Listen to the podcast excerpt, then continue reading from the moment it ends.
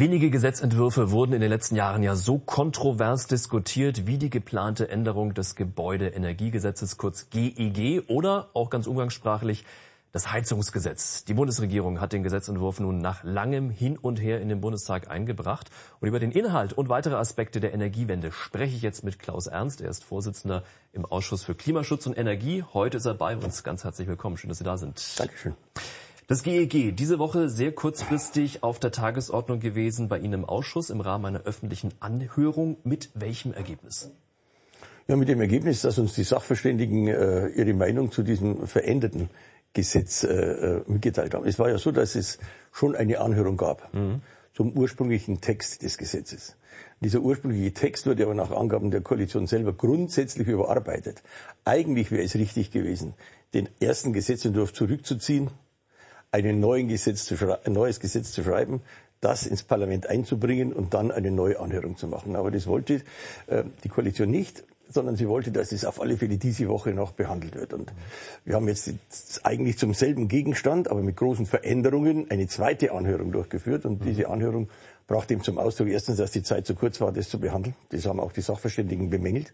Und äh, zweitens, äh, dass wesentliche Veränderungen auch positiver Art an dem Gesetz gemacht wurde und drittens, äh, dass äh, äh, allerdings auch noch einige Fragen offen sind, die noch nicht geklärt sind. Mhm. Das ist das Ergebnis dieser Anhörung aus meiner Sicht. Mhm.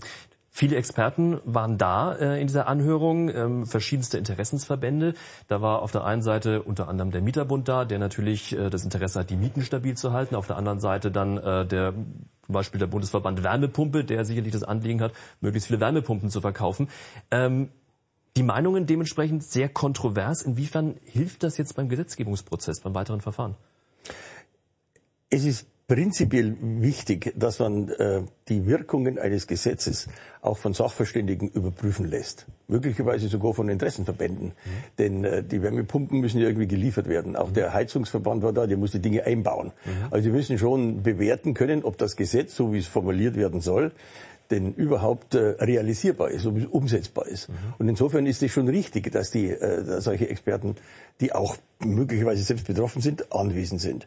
Aber wichtig ist natürlich, dass, dass in diesen Anhörungen dann auch durchaus kontrovers Position bezogen wird. Ähm, zum Beispiel bei der Frage äh, der, der Mieter. Wie wirkt sich das Gesetz auf die Mieter mhm. aus? Äh, wie wird das abgefedert? Denn es kostet ja Unmengen Geld, so eine Heizung einzubauen. Äh, wie sind die Fördermöglichkeiten? Und da wurde auch durchaus zum Ausdruck gebracht, dass diese Fördermöglichkeiten zurzeit, wie es geplant sind, noch große Mängel haben. Es ist eine Verbesserung, aber es ist noch nicht der Weisheit letzter Schluss. Aber kann man es allen recht machen, wenn man so viele Sachverständige in so einer Anhörung hat? Ja, kann man es allen recht machen. Es ist bei dieser ganzen Energiepolitik ein wesentlicher Punkt äh, zu erfüllen, nämlich dass wir die Leute mitnehmen. Mhm. Und so wie der ganze Gesetzesablauf bisher war, werden die Leute nicht mitgenommen, sondern abgeschreckt. Äh, in der Debatte war ja nun, äh, dass die Leute ihre Heizung ausbauen müssen, möglicherweise welche, die sie erst vor kurzem eingebaut haben und solche Dinge. Mhm. Also wenn wir, wenn wir da nicht mit, mit einer vernünftigen Politik agieren, sondern mit so einem Murks, wie dieses Gesetz am Anfang war, und es war mehr als Murks, darum wurde als wurde es ja auch von der Regierung überarbeitet. Ist es jetzt besser? Ja, es ist besser, als es war. Das ist gar, gar mhm. keine Frage. Es ist besser, als es war, aber es ist noch nicht der Weisheit letzter Schritt. Ich mache Ihnen mal ein Beispiel. Die Bundesnetzagentur sagt zum Beispiel, äh, wir werden Probleme haben bei der Stromversorgung, wenn wir unsere Autos aufladen elektrisch und wenn wir alle Wärmepumpen mhm. haben. Warum? Weil die Netzkapazitäten nicht ausreichen zur Versorgung. Und da wäre doch die klare Haltung, dass man sagt, wir machen erst den Netzausbau und dann machen wir diese entsprechenden Änderungen des Gebäudeenergiegesetzes, die zu mehr Stromverbrauch führen werden. Weil sonst hat er möglicherweise seine Zapfanlage für sein Elektroauto, hat seine Pumpe, aber er kriegt keinen Strom mehr, weil die Netze nicht ausreichen. Und das ist so ein Punkt, wo ich sage, da, da ist vielleicht äh, die Reihenfolge nicht ganz so glücklich gewählt, um es vorsichtig zu sagen. Jetzt haben Sie ähm, ja schon angesprochen, ähm, das Gesetz oder der letzte Entwurf kam sehr, sehr spät, vergangenen Freitag zur Mittagszeit. Haben auch gesagt, also die Zeit reicht da eigentlich nicht, um das äh, ausführlich zu prüfen. Der gesamte, gesamte Gesetzestext, also diese Drucksache mit allen Änderungen und Anmerkungen liegt ja bei, ich glaube, über 160 Seiten mhm. sind in der Größenordnung. Da ist äh, also ein Tage knapp. Aber was wäre die Alternative gewesen? Es äh, nochmal auf die lange Bank zu schieben bis nach der Sommerpause? Ich habe gesagt, die Alternative wäre gewesen, nachdem die Bundesregierung einen Gesetzentwurf vorgelegt hat wo eigentlich jeder gesagt hat, das geht praktisch nicht umzusetzen. Das ist Murks. Mhm. Hätte eigentlich die Bundesregierung sinnvollerweise diesen Gesetzentwurf zurückgezogen, hätte gesagt, wir formulieren das neu, bringen das neu in die Regierung, bringen es neu ins Parlament ein und dann hätten wir einen normalen Ablauf gehabt. So haben wir den nicht gehabt. Es ist eigentlich unerträglich für Sachverständige, dass sie am Freitag ihre Unterlagen kriegen, ein schriftliches Gutachten durchführen, äh, formulieren sollen und dann am Montag sich um, um, um 13.30 Uhr in eine Anhörung setzen sollen. Da reicht die Vorbereitungszeit wirklich nicht aus. Übrigens auch nicht für die Abgeordneten. Die müssen ja das auch bewerten. Ja. Und so kann man eigentlich äh, mit dem Parlament nicht umgehen. Aber, aber die Alternative wäre gewesen, egal welche Variante es geworden wäre, wenn man mehr Zeit sich genommen hätte, dann wäre es erst nach der Sommerpause weitergegangen ja wahrscheinlich. Ja und? Aber ist es nicht im, im Interesse ja. von, auch von Ihnen als Ausschussvorsitzender, Dinge voranzutreiben und da äh, nicht zu bremsen, sondern zu sagen, jetzt wir machen jetzt und sehen zu, dass wir das durchkriegen? Mein Interesse ist erstens, dass wir vernünftige Abläufe haben im Ausschuss, mhm. dass die Rechte der Abgeordneten gewahrt werden und zweitens, dass wir Gesetze machen, die auch funktionieren und praktikabel sind mhm. und nicht die Bürger sagen, was habt ihr denn da zusammengepflegt? Das geht nicht. Und das ist jetzt das eigentliche Problem äh, bei diesem Gesetz. Es ist äh, die Situation ist so vermurkst, dass die Leute wirklich ganz genau hingucken, was da passiert. Und damit ist auch dem Klimaschutz überhaupt nicht gedient, weil wenn wir die Leute gegen den Klimaschutz aufbringen, kriegen man auch nicht hin. Und das hat die Regierung zu verantworten. Jetzt, äh, wie geht's jetzt weiter? Wie ist denn jetzt der weitere Zeitplan? Äh, es gab die Anhörung, es wird noch mal eine Anhörung geben, so ist mein Stand, ähm, oder doch nicht? Nee. Wie, ist, wie ist der, wie ist das weitere Verfahren? Wir, wir, hatten ja jetzt zwei Anhörungen. Ja. Die, die letzte Anhörung war jetzt gestern. Ja. Jetzt äh, geht dieses Gesetz in den Ausschuss. Der Ausschuss wird morgen stattfinden. Mhm. Und dann gibt es vom Ausschuss eine Empfehlung, wie man mit dem Gesetz umgeht. Ich gehe davon aus, äh, dass die Koalition mit Mehrheit beschließt, dass wir eine positive Empfehlung geben, also Annahme dieses Gesetzes. Dann geht das Gesetz ins Parlament, in die zweite und dritte Lesung, wobei noch nicht äh, geklärt ist, wann, weil es noch nicht auf der Tagesordnung des Bundestags steht. Wird das noch passieren? Ich gehe davon aus, dass es passiert. Und jetzt noch mal ein Punkt zur Gesetzgebung. Ja. Also das Parlament ist ja eigentlich zur, zur Kontrolle der Regierung, das war das mhm. gesamte mhm. Parlament. Und das gesamte Parlament soll die Gesetze formulieren, machen, verabschieden. Wenn jetzt äh, die Absprachen nur in der Koalition stattfinden, also in einem Teil des Parlaments, die die Mehrheit haben, aber die ein, ein Verfahren wählen, dass der Rest des Parlaments nicht mehr ordentlich beteiligt wird, haben wir auch ein Demokratieproblem, weil der Rest des Parlaments, die Opposition, schlichtweg nicht mehr die Möglichkeit hat, dieses Gesetz zu bereichern, auch durch eigene Ideen, Vorschläge zu machen, wenn es in dieser Hektik durchgesetzt wird. Wobei das Gesetz ja nun schon sehr lange im Gespräch ist, schon seit vielen Monaten. Also da gab es ja genug Möglichkeiten, als Opposition da entsprechend mit einzugreifen. Nee, gab es nicht, weil entscheidend ist natürlich der Gesetzentwurf. Und der eigentliche Gesetzentwurf den die Bundesregierung jetzt ins Verfahren eingebracht Der kam am Freitag. Der kam am Freitag. Trotzdem, halten Sie es für realistisch, dass das Gesetz diese Woche, also am Freitag noch vor der Sommerpause, am letzten Sitzungstag verabschiedet wird? Das ist Klimapolitik mit der Brechstange und ich gehe davon aus, dass die Koalition das auch versuchen wird. Die wird versuchen, das auf die Tagesordnung mhm. zu bringen und am Freitag zu verabschieden. Es gibt noch eine Hürde. Ein Abgeordneter der CDU, Herr Heilmann, hat äh, beim Bundesverfassungsgericht Beschwerde eingelegt. Er hat gesagt, seine Rechte als Abgeordneter kann er nicht ausüben bei diesem mhm. Verfahren, bei diesem Vorgang. Und das Bundesverfassungsgericht kann durchaus diesen Weg noch stoppen. Dann kann es diese Woche je nachdem, wie das Bundesverfassungsgericht entscheidet, nicht verabschiedet werden. Schauen wir jetzt mal rein in den Gesetzentwurf. Da herrschte ja lange Zeit Unklarheit. Darf man nun weiterhin Gasheizungen einbauen oder nicht? Die Antwort ist jetzt erst einmal ja, wohl schon. Du bis zum Jahr 2028 geht das noch. Jetzt sind erstmal die Kommunen am Zug. Inwiefern? Ja, es geht nun darum, dass man eine kommunale Wärmeplanung macht. Also, dass die Kommunen sagen, wir wollen zum Beispiel ein Fernwärmenetz in einem bestimmten Gebiet in dieser Stadt mhm. äh, organisieren und durchführen. Und dann wäre es natürlich blanker Unsinn, wenn man gleichzeitig den Bürgern sagt, ihr müsst die Heizung raus, äh, äh, also ihr müsst die Heizung rausnehmen, weil sie möglicherweise kaputt ist, und dann eine Wärmepumpe einbauen, mhm. wenn drei Jahre später es ein Fernwärmenetz gibt. Mhm. Also dies wurde jetzt Gott sei Dank beendet. Das war nicht so. Also wir haben jetzt Fristen bis 28 beziehungsweise bis 2026, äh, dass die Kommunen ein Fernwärmenetz beziehungsweise eine kommunale Wärmeplanung machen. Mhm. Und die ist dann ausschlaggebend auch für das, äh, was der Bürger machen kann. Die müssen mhm. ja das dem Bürger mitteilen und der kann sich dann entscheiden, dass er die richtige Entscheidung trifft. Die Wärmepumpe, das zentrale Reizwort in Anführungszeichen dieser ganzen Debatte, da gibt es viel Pro und Contra. Was spricht aus Ihrer Sicht dafür, was dagegen? Ja, dafür spricht, dass es natürlich äh, klimapolitisch eine richtige Heizung wäre, weniger CO2-Ausstoß. Mhm. Der Nachteil bei einer Heiz bei solchen Heizungen ist, dass es möglicherweise, wenn Sie dann heizen wollen, nicht nur eine neue Heizung brauchen, sondern möglicherweise auch ähm, Ihr Haus umbauen müssen, weil die Vorlauftemperatur bei, äh, bei äh, Wärmepumpen ist geringer als bei einer normalen Heizung. Mhm. Und damit ist sinnvoller, Sie haben eine Flächenheizung im Haus und nicht Heizkörper. Also es könnte sein, dass zu dem ganzen Umbau, der notwendig ist, um das klimaneutral hinzukriegen, äh, weitere Kosten auf Sie zukommen durch den Umbau Ihres Hauses, durch den Umbau Ihrer Wohnung, um das klimaneutral hinzukriegen. Mhm. Und vor allen Dingen, um dann auch entsprechend heizen zu können. Wie stehen Sie zu dem umweltschädlichen Kältemittel, das darin ähm, das ist, zirkuliert? Das ist genau das Problem. Das ist leider gestern in der Anhörung überhaupt nicht äh, angesprochen worden. Ähm, das ist aus meiner Sicht auch eine offene Frage.